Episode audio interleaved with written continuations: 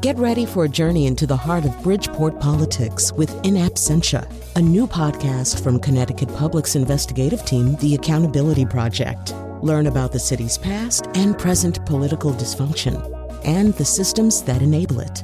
Tune in wherever you get your podcasts. Funding provided by Robert Yeager and the Tow Foundation. Hydroelectric dams helped shape and help power New England. Now their owners are facing pushback. This is our river, and it's our water. They don't own it, but they use it to create profits for their business. From the New England News Collaborative, this is next. Travel with us along the Connecticut River as we hear ideas about what to do with these dams. And what do you do when the changing coast threatens your home? Where do you decide to draw the line and, and make a stand? Do you have a right to protect your property, to protect your family? We visit a small island that's looking toward the future. Also, do you love our New England landscape? Well, thank a beaver. Beavers, too, have permanently shaped the course of biology and geology. They have reformed rivers, kneaded meadows, filled valleys. We built our civilization atop the sediment they left behind. Coming up, we learn from the master dam builders. It's next. Next is powered by the New England News Collaborative, eight public media companies coming together to tell the story of a changing region, with support from the Corporation for Public Broadcasting. I'm John Dankosky. Thanks for joining us. This week, we're going to revisit some of our favorite recent stories that help to explain New England's environment and its energy needs. And we're going to start on the long tidal river that stretches from the border with Canada to Long Island Sound. The Connecticut is our region's largest river and long a source of power as well as commerce and recreation. A group of hydroelectric dams along the river in New Hampshire, Vermont, and Massachusetts are undergoing a once in a generation process of federal relicensing. Residents who live near these dams are hoping that the company that owns them will take the opportunity to not only utilize hydroelectric power, but also to protect local wildlife and maybe even make it a better space for outdoor activities like whitewater paddling. New Hampshire Public Radio's Annie Ropeek takes us on a tour of some of the dams around our region and talks with people who live, work, and play nearby about what they hope might change. Steve Stocking has farmed the banks of the Connecticut River in Fairlee, Vermont for 50 years. He took me to the edge of his cornfields in early May to see the river and what he feels nearby dams have done to his land. The slope falls down, especially when it soaks up with water from high levels and then it runs out quickly and it weakens the support and it sloughs it sloughs down. Down here we can see where the water has carved away the muddy banks. Now, rivers do cause erosion, but Stocking says the dams constantly raise and lower the water level more than is natural. And he thinks that's caused erosion, 85 feet since he came here. To sit here and watch land that you pay taxes on and that you could grow corn on or, or crops on be sloughing off into the river you know, I don't know what to tell you if, if we would have, you know, bought it, but it was, it's what we did. Stocking's farm is 18 miles upriver from Wilder Dam near Dartmouth College. Stocking and others want to have a say in how much water the dam pulls down the river every day. And, you know, we'll have our chance now, and then there won't be another chance for another 50 years. This is Kathy Urffer with the Connecticut River Conservancy. She says this is a unique moment. Great River Hydro, the company that owns Wilder Dam and others, is seeking new federal licenses for three of its facilities. These permits are decades long, and Urffer says they spell out exactly how the dams will operate. Here at Wilder Dam, we can see those operations in action. And you can look upstream, and there is a pretty calm pool of water that looks like a lake. and then if you look downstream, and you might be able to hear the water flowing, um, what you see is the water coming through the dam. You know, there's basically like white water below the dam that then is flowing down. As that water flows, it runs through turbines that create electricity. Great River Hydro holds back some or all of the river's flow every day until the time is right to sell power. Then they open the floodgates.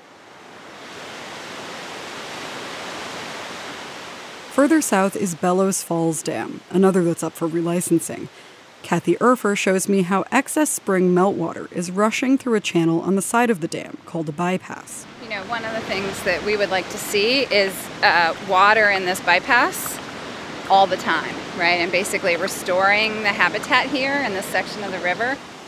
Urffer wants more protections for fish and mussels at the dams and in their flow rates.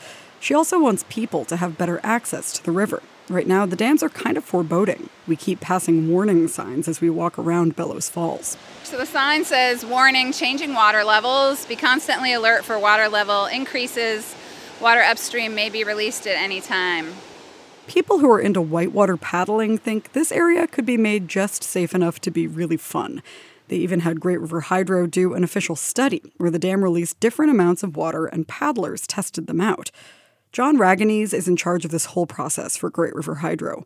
He says he's here to work with everyone the dams affect, but his company and others disagree with those who say the dams are causing widespread erosion on the Connecticut. Ragonese says that's based on a misconception about how much the dams control the river. He says they can adjust the water level right at the dam, but you wouldn't see the same fluctuations miles upstream. We cannot control the flow. The flow is what the flow is. We just take advantage of the flow. Still, some groups want Great River Hydro to put money in a fund to fix erosion. They've done that for other dams, but Ragonese wouldn't comment on whether that'll be part of this relicensing process. No matter what, he says, they need to preserve the dam's flexibility because these are the kind of plants that have to kick on fast if there's a problem elsewhere in the electric system. Our mandate is is larger than uh, how can we extract the highest amount of dollars from the water? We have a responsibility. That's why we have the license to provide a power resource that is needed to the New England grid. This is my first paddle of the year. It feels like I just got out of the boat last fall. Norm Sims is an avid paddler who works on relicensing for the Appalachian Mountain Club as a volunteer. He took me canoeing recently just below Vernon Dam, the last Great River Hydro facility on the New Hampshire Vermont border that's up for relicensing.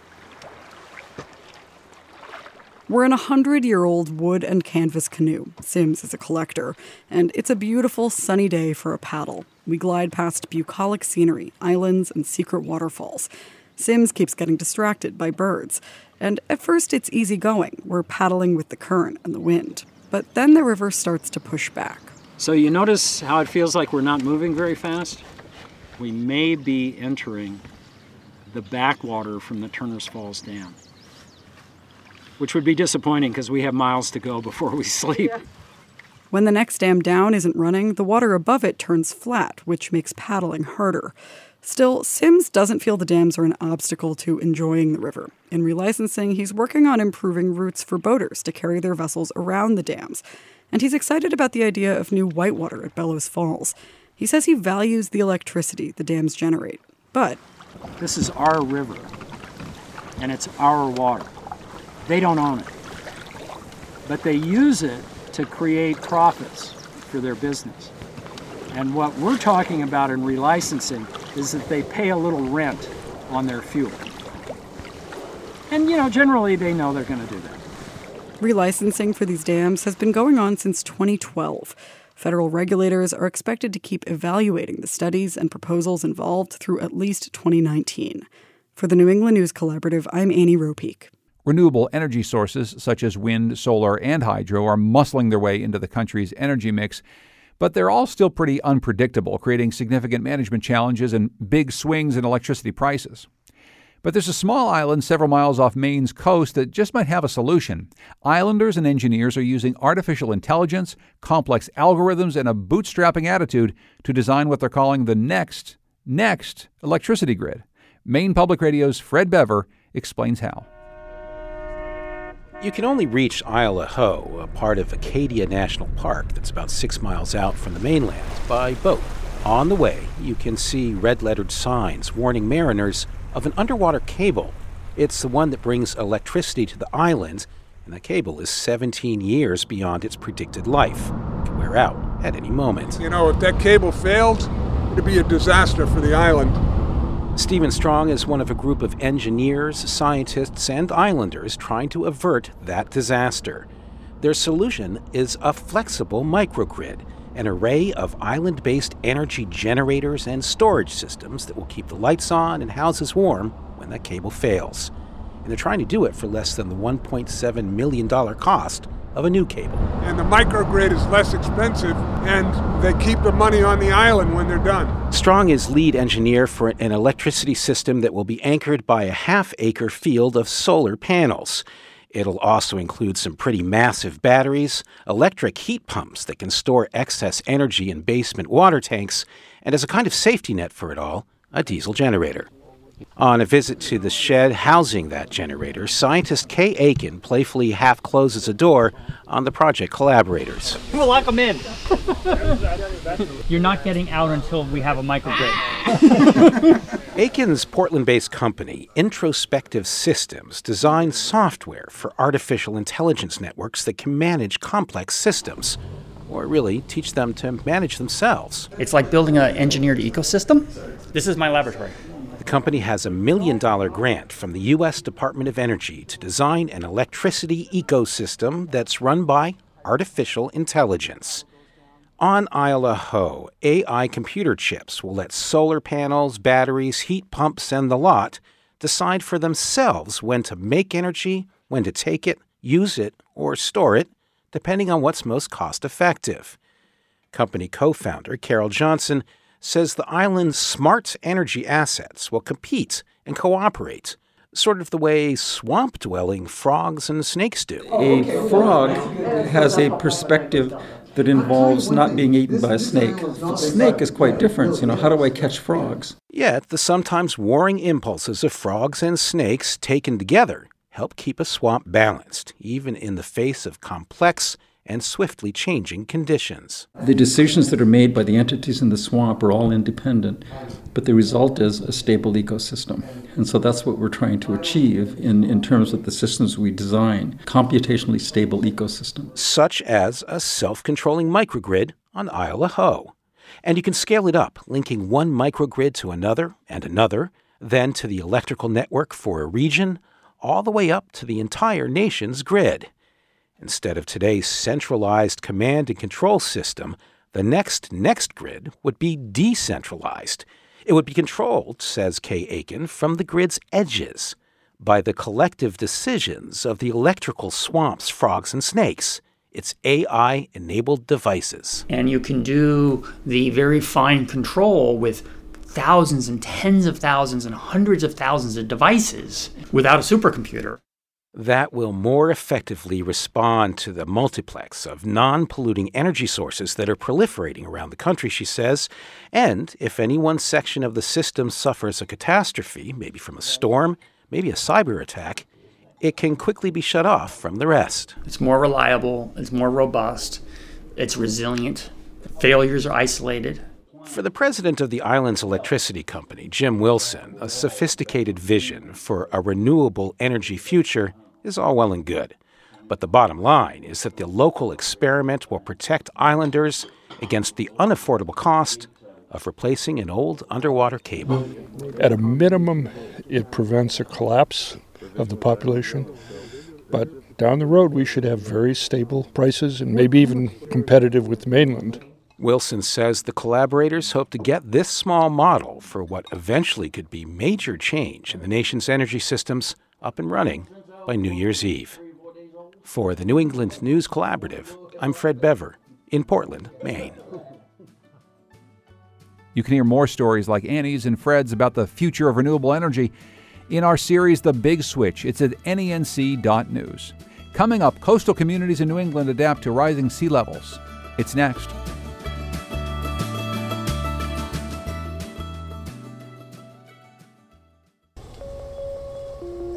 Next is made possible in part by our founding supporters who believe in the power of collaborative news coverage, including the Common Sense Fund, supporting the New England News Collaborative in its coverage of climate change and global warming.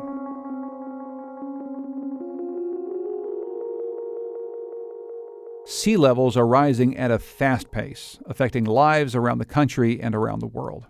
Elizabeth Rush grapples with the impact that sea level rise has on the people, animals, ecosystems, and landscapes in the U.S.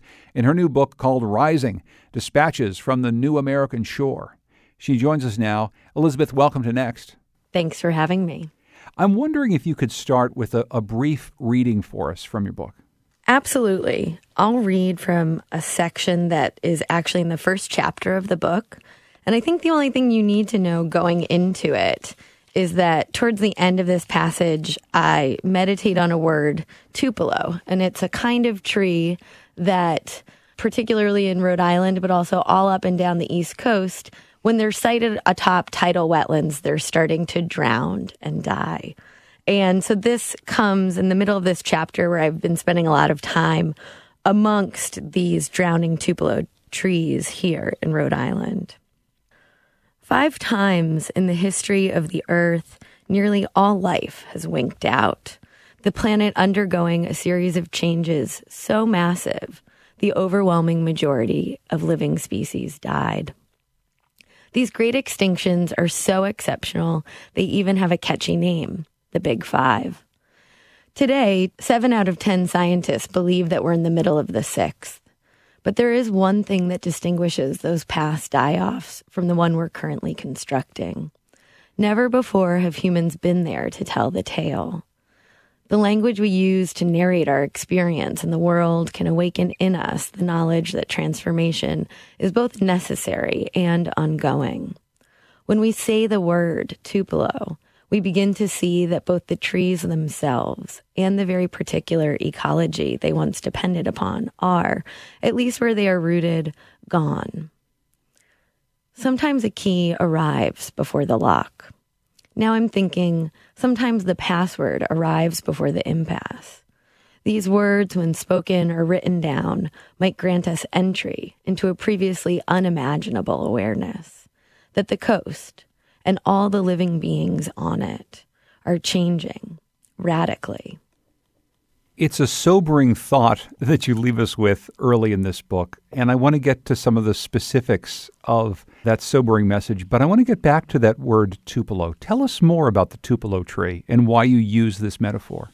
Well, it's a metaphor, I think, that presented itself to me physically during my first weeks of living here in Rhode Island, I, I moved up from New York City and I took an interest in the tidal marshes of Rhode Island, in part because I had been writing about sea level rise for quite some time. And I know that tidal marshes are one of the most endangered, most vulnerable ecosystems we have to climate change. And so I started visiting these marshes in Rhode Island to see if they were showing the early signs of sea level rise. And of course they were. And the way that sea level rise, I think, is in some ways most immediately manifest for the everyday outdoor appreciator or environmental enthusiast is that if you go to tidal marshes around the country, you'll see often these ghostly silhouettes, these trees, these hardwood trees that have died because they're starting to suck up salt water through their root systems. And so here in Rhode Island, tupelo is a common tree that you'll see along the coast in tidal marsh ecosystems. But in a place like Louisiana, you'll see cypress and live oak. And in all of these locations all around the country, hardwood trees that live in this particular ecology are struggling and perishing because of sea level rise. What was something that happened in your life, a single event that maybe woke you up to the reality of sea level rise? I know it's something that you ask people in the book. For me, it was really teaching at the College of Staten Island during Hurricane Sandy. Our campus remained closed for many weeks after the storm. And when we reopened again, quite a few of my students were missing. And that's when I realized that in this sly and difficult to locate way, sea level rise was already starting to dismantle, change, upend many of our coastal communities. But I felt like that story wasn't really being told in the news media.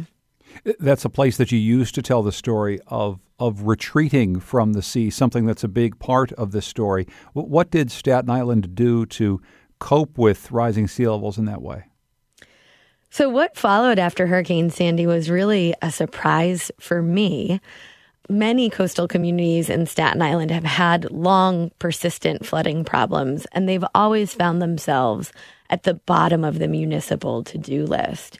And so as time went on, we got two, three, four months out of out from the storm itself, and they had yet to receive any real relief from the federal, state, or municipal level. And so coastal communities all across Staten Island, nine in total, started organizing themselves they came together, started a grassroots buyout campaign. And they built consensus from the ground up and then went to the state's governor to ask that a hazard mitigation grant program buyout be used to help residents move away from risk. And, and it was granted in three out of those nine communities. I'm wondering if writing about a big extinction event that this perhaps could be is is worrisome to you, makes you nervous about uh, how the world is changing.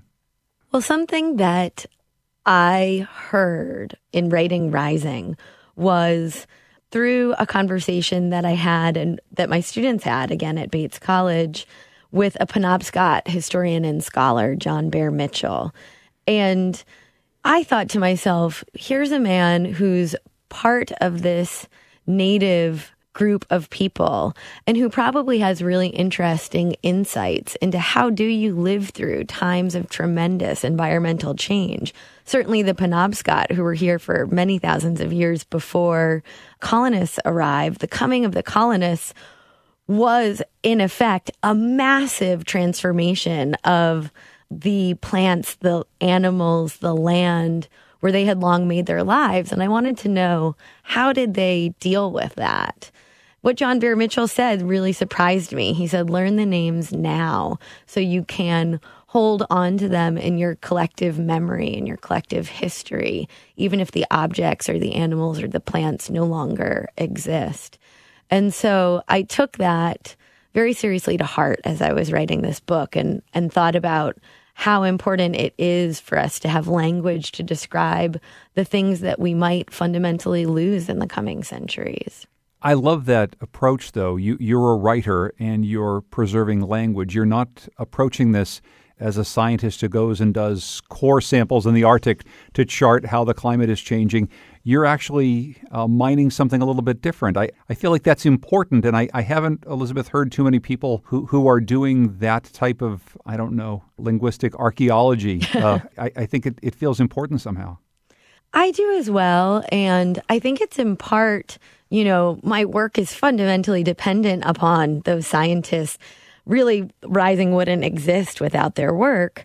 And yet, I know that for the everyday person, engaging with the language of those scientific reports can be daunting, overwhelming, arresting, and also essentially sort of create a threshold where folks don't necessarily engage with them because it's a little bit starts to sound like insider baseball. And so I wanted to really write a book that um, used language that was both given to me by folks living through these changes from their observations, um, using their eyes on the ground to describe what was happening, and that also then could use poetry and lyricism to speak to a broader audience all across the country.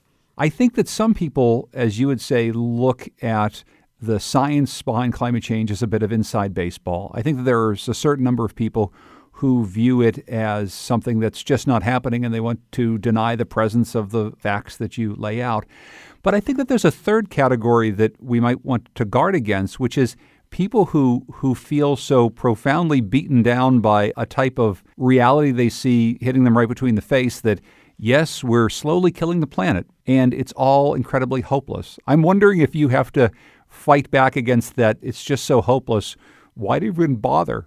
Well, I think it's interesting. I think a lot of our public discourse around climate change certainly tended towards the apocalyptic mm-hmm. over the past decade or so. And I think that was done out of this real deep desire to get folks aware that it was happening and to care about it.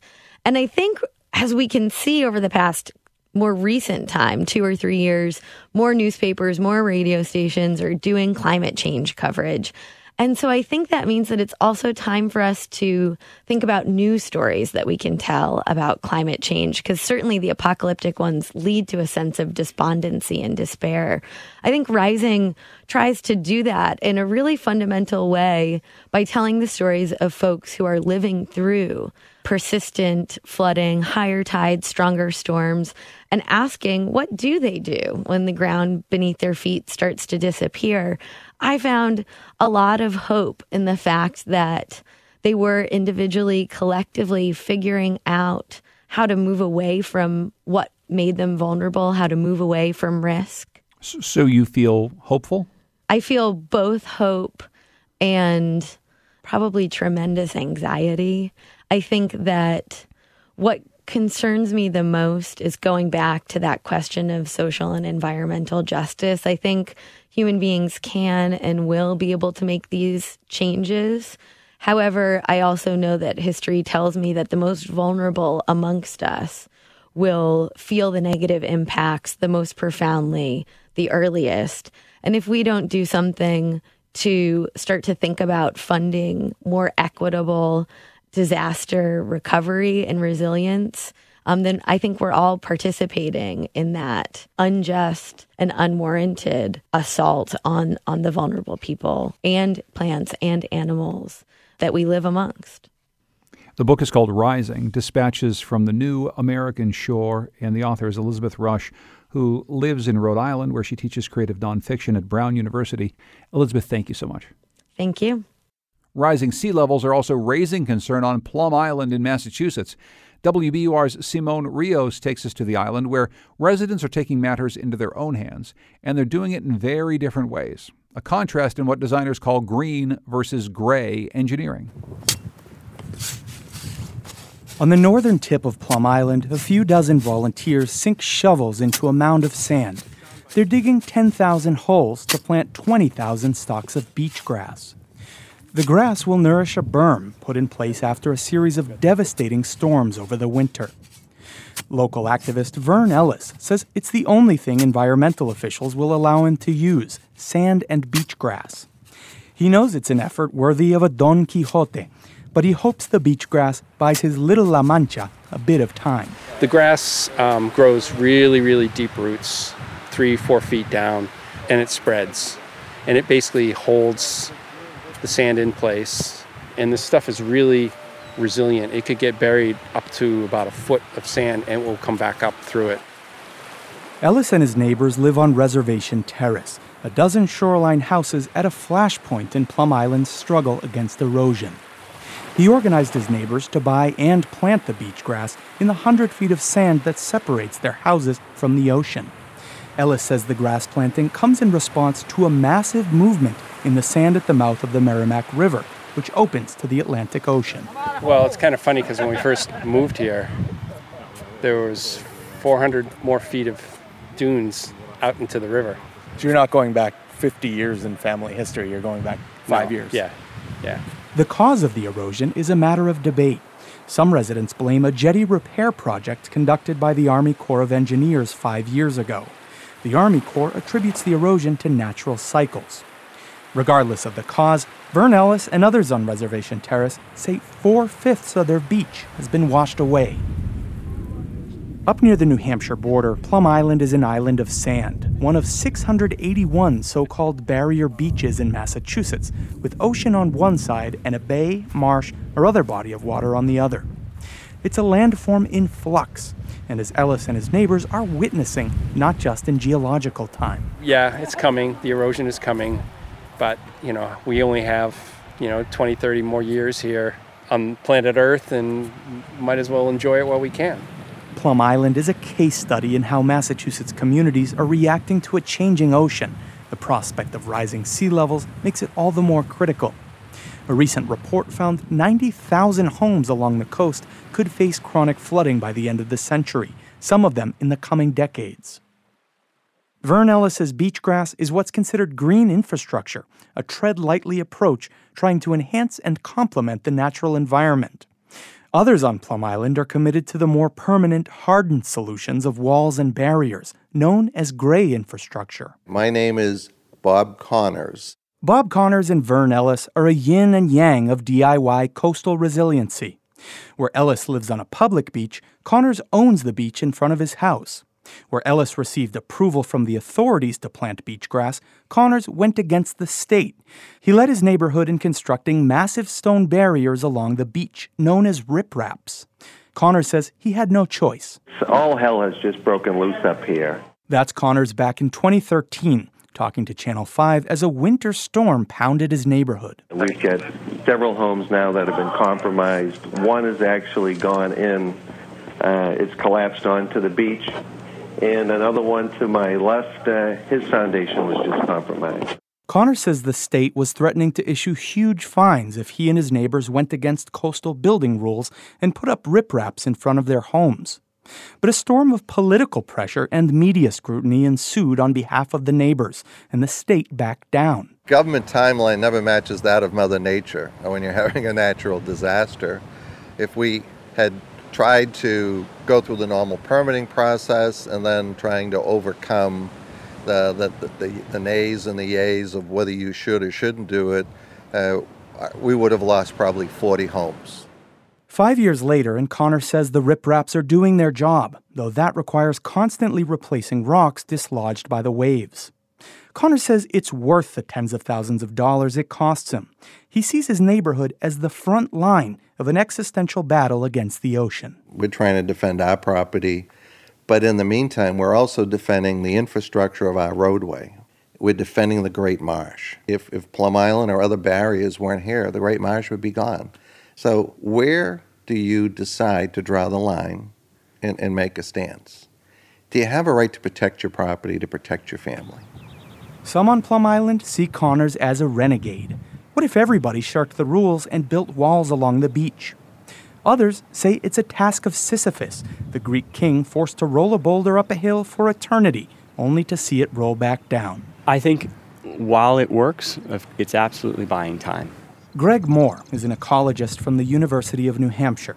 Standing in front of the riprap near Connor's neighborhood, Moore says he teaches his students about the green approach of Ellis and the gray approach of Connors. This is gray infrastructure, right? This is taking an engineered solution of gray stones and putting it in place. And when we plant dune grass on the dunes, that's our green infrastructure. And you know, perhaps there's a way to marry those two technologies together to protect a system. You, you've got to applaud, I guess, people for doing what they can within their capacity to protect their resource. I, I can't predict if this is going to be sustainable. At some of the locations, it's not been enough. Right now, today, on a beautiful sunny day, it looks like it's working. But Moore says these days a disastrous storm is always right around the corner for Plum Island. And if the trend doesn't break, and the projections of several feet of sea level rise are accurate, Moore says some on Plum Island will have to consider retreat. As a scientist, he sees the cataclysms underway as inevitable.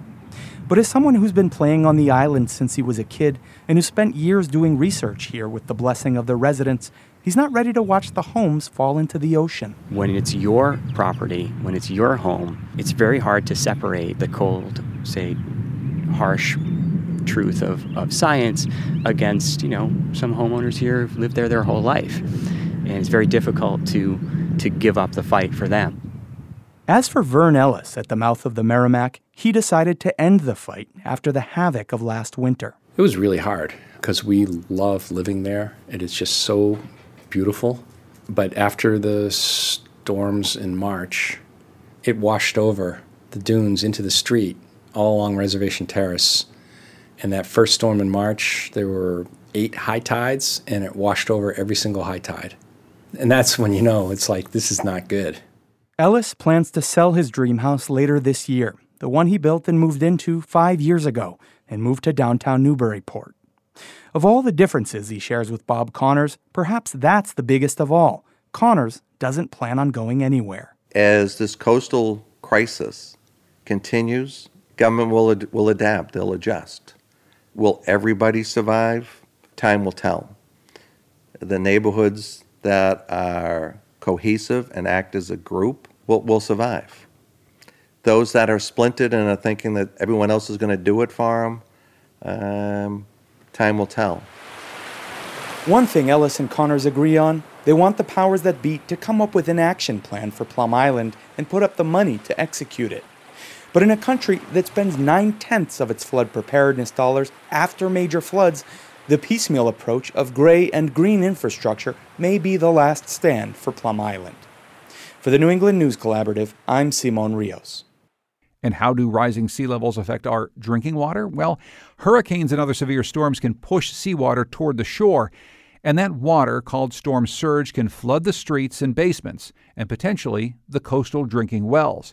Rhode Island Public Radio's environment reporter Avory Brookins takes a look at how extreme weather events could threaten the quality of drinking water for thousands of coastal residents. Can you give me a hand?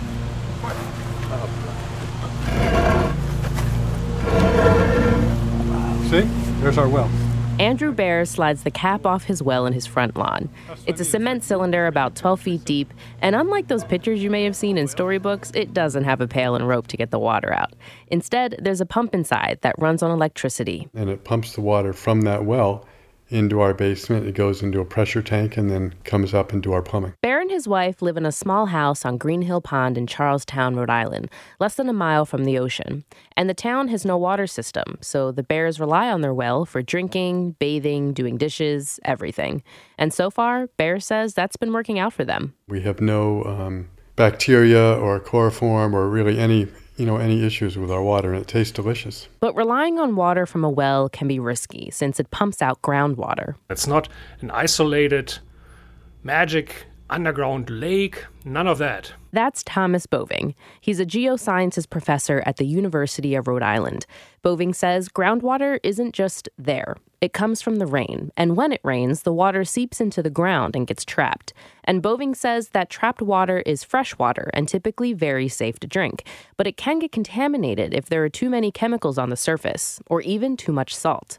Boving's colleague, Soni Pradhanang, studies water quality. People have reported that they have had uh, instances of where they had, you know, salt, salty water in their well water immediately after um, these, you know, like uh, storm events. After Superstorm Sandy in 2012, several coastal wells in Charlestown were salted. That's the same town where Andrew Bear lives. And salted water is not like the added bonus of having salt on your pretzel. It can cause health problems like high blood pressure and heart attacks, just like a high sodium diet. Too much salt in your well makes it unusable, and this can happen even if you're far from the ocean.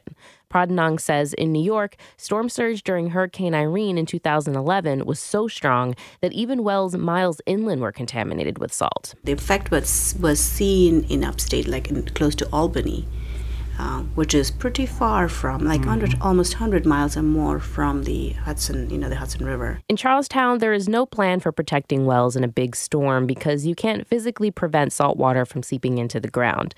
Professor Boving says that happens when a storm causes a lot of flooding, mixing salty ocean water and fresh water from ponds. If a freshwater system gets replaced by a saltwater system, then that same water that salt water will now, instead of the fresh water, recharge the groundwater, bringing in the salt causing a problem. And the problem could become more common as climate change causes stronger hurricanes. After a big storm, residents are now required to provide the town with well water samples to make sure it's still drinkable.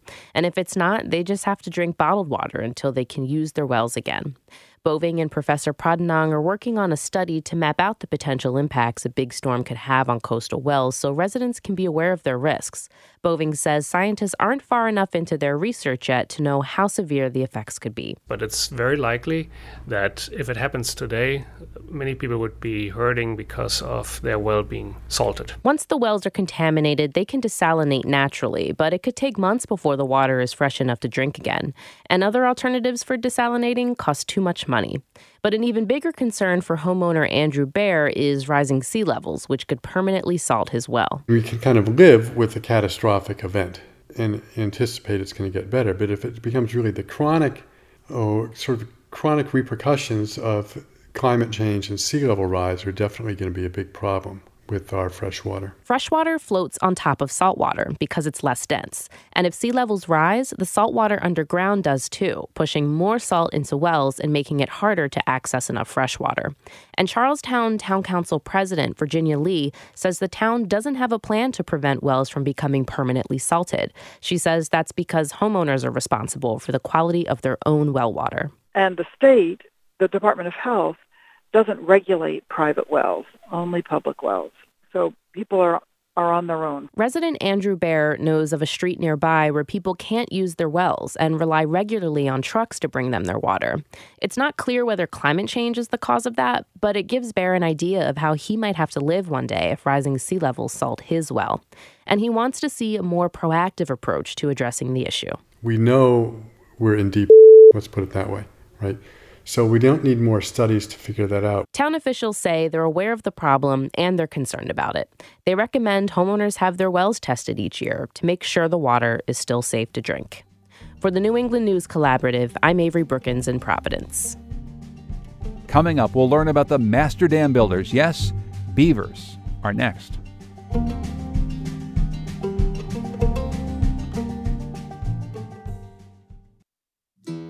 Next is made possible in part by our founding supporters who believe in the power of collaborative news coverage, including the John Merck Fund, supporting the New England News Collaborative in its coverage of climate and clean energy. Did you know that when Europeans first came to North America, there were about 400 million, that's right, 400 million American beavers around our continent?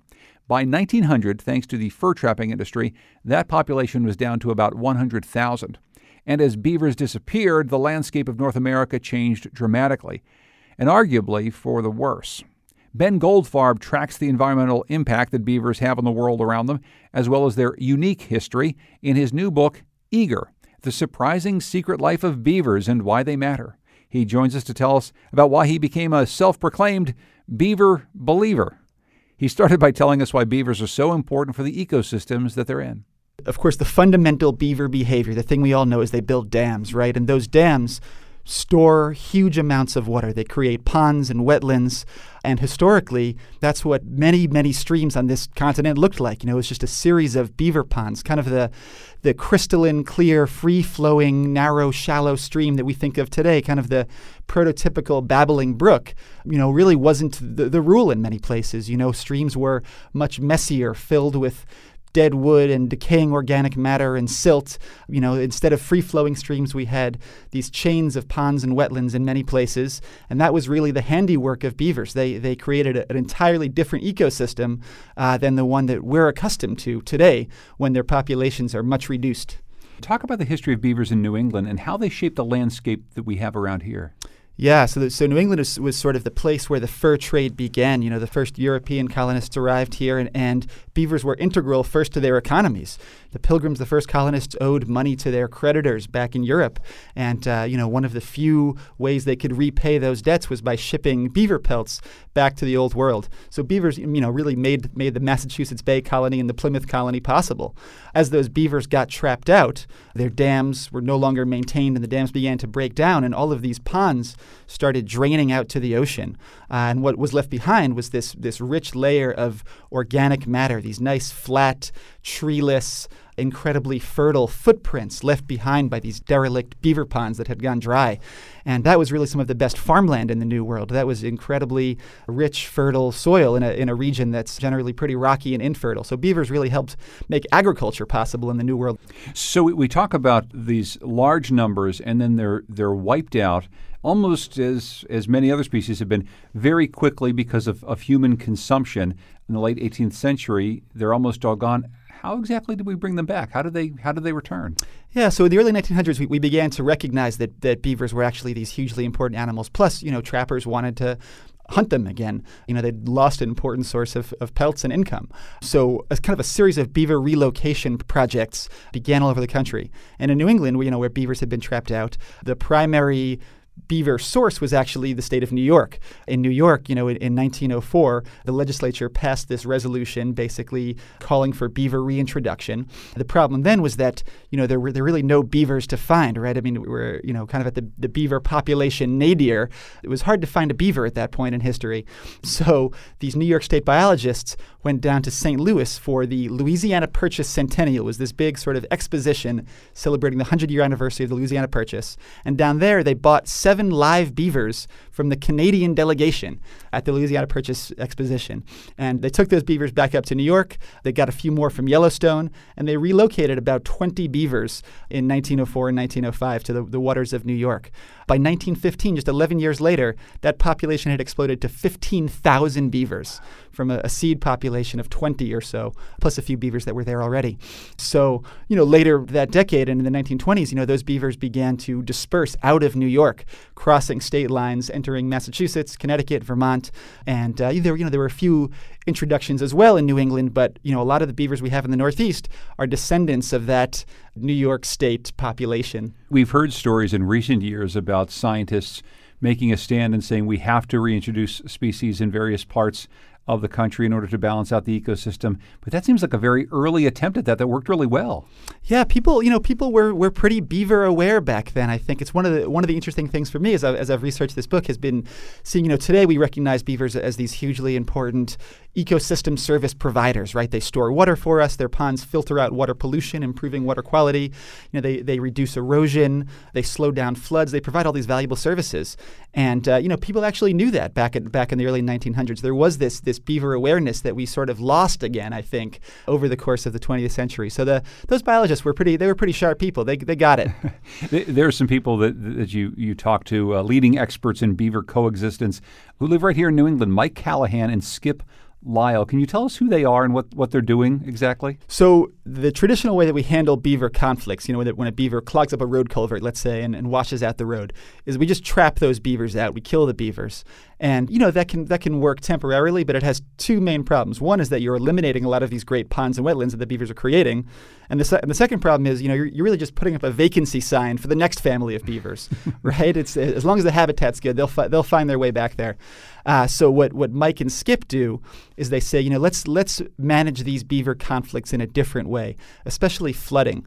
And their, their solution to that is this thing called a flow device. In Skip's case, it's called a, a beaver deceiver. It's basically this pipe and fence system that passes water through the dam and regulates the height of the pond. So you can say, hey, you know, I like having these beavers here. I appreciate all the good they're doing for the ecosystem, but you know, I don't want to snorkel through my, my backyard. and you know, have have Mike or Skip uh, install one of these these flow devices and basically strike a compromise, a, a water level that's acceptable, ideally, to both rodent and human being.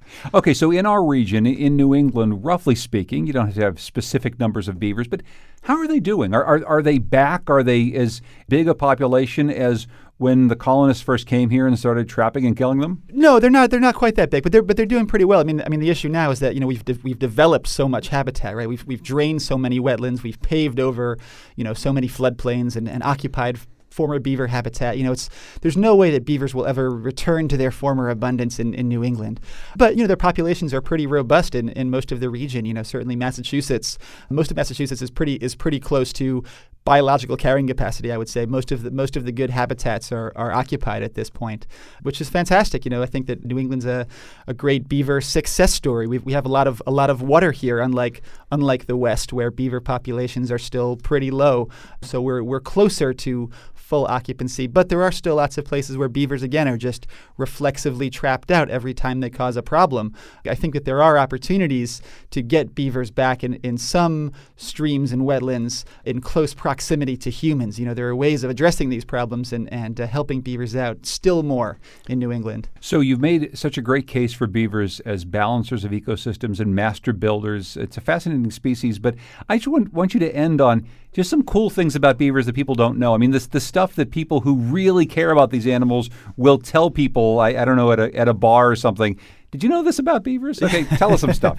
yeah, I'm always impressed by how well beavers are adapted to this really unique niche they have, right? I mean, they spend, you know, so much of their time in the water. It stands to reason they have some great sort of evolutionary adaptations to living in water. So, for example, they have this second set of transparent eyelids that they can close over their eyes that basically act as goggles underwater. They have a second set of fur-lined lips they can close behind their teeth so they can they can chew and drag branches underwater without getting water down their throats.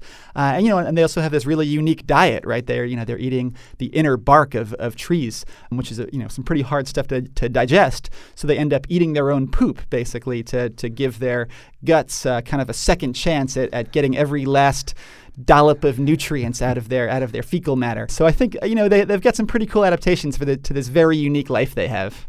Ben Goldfarb is an environmental journalist. He's the author of Eager, The Surprising Secret Life of Beavers and Why They Matter. You can find an excerpt of this book on nextnewengland.org.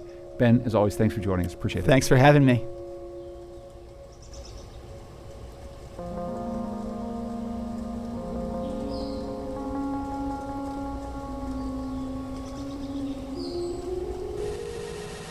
Lily Tyson produces next. The executive producer is Katie Tolarski. Our digital producer is Carlos Mejia. Our theme music is by composer Todd Merrill. Hear more of his music at toddmerrill.com. Thanks also to Goodnight Blue Moon for their song, New England.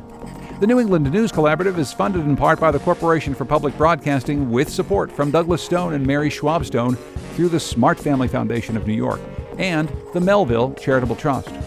It's powered by WBUR Boston, Vermont Public Radio, New Hampshire Public Radio, Maine Public Radio, Rhode Island Public Radio, WSHU Public Radio Group, New England Public Radio, and Connecticut Public Radio.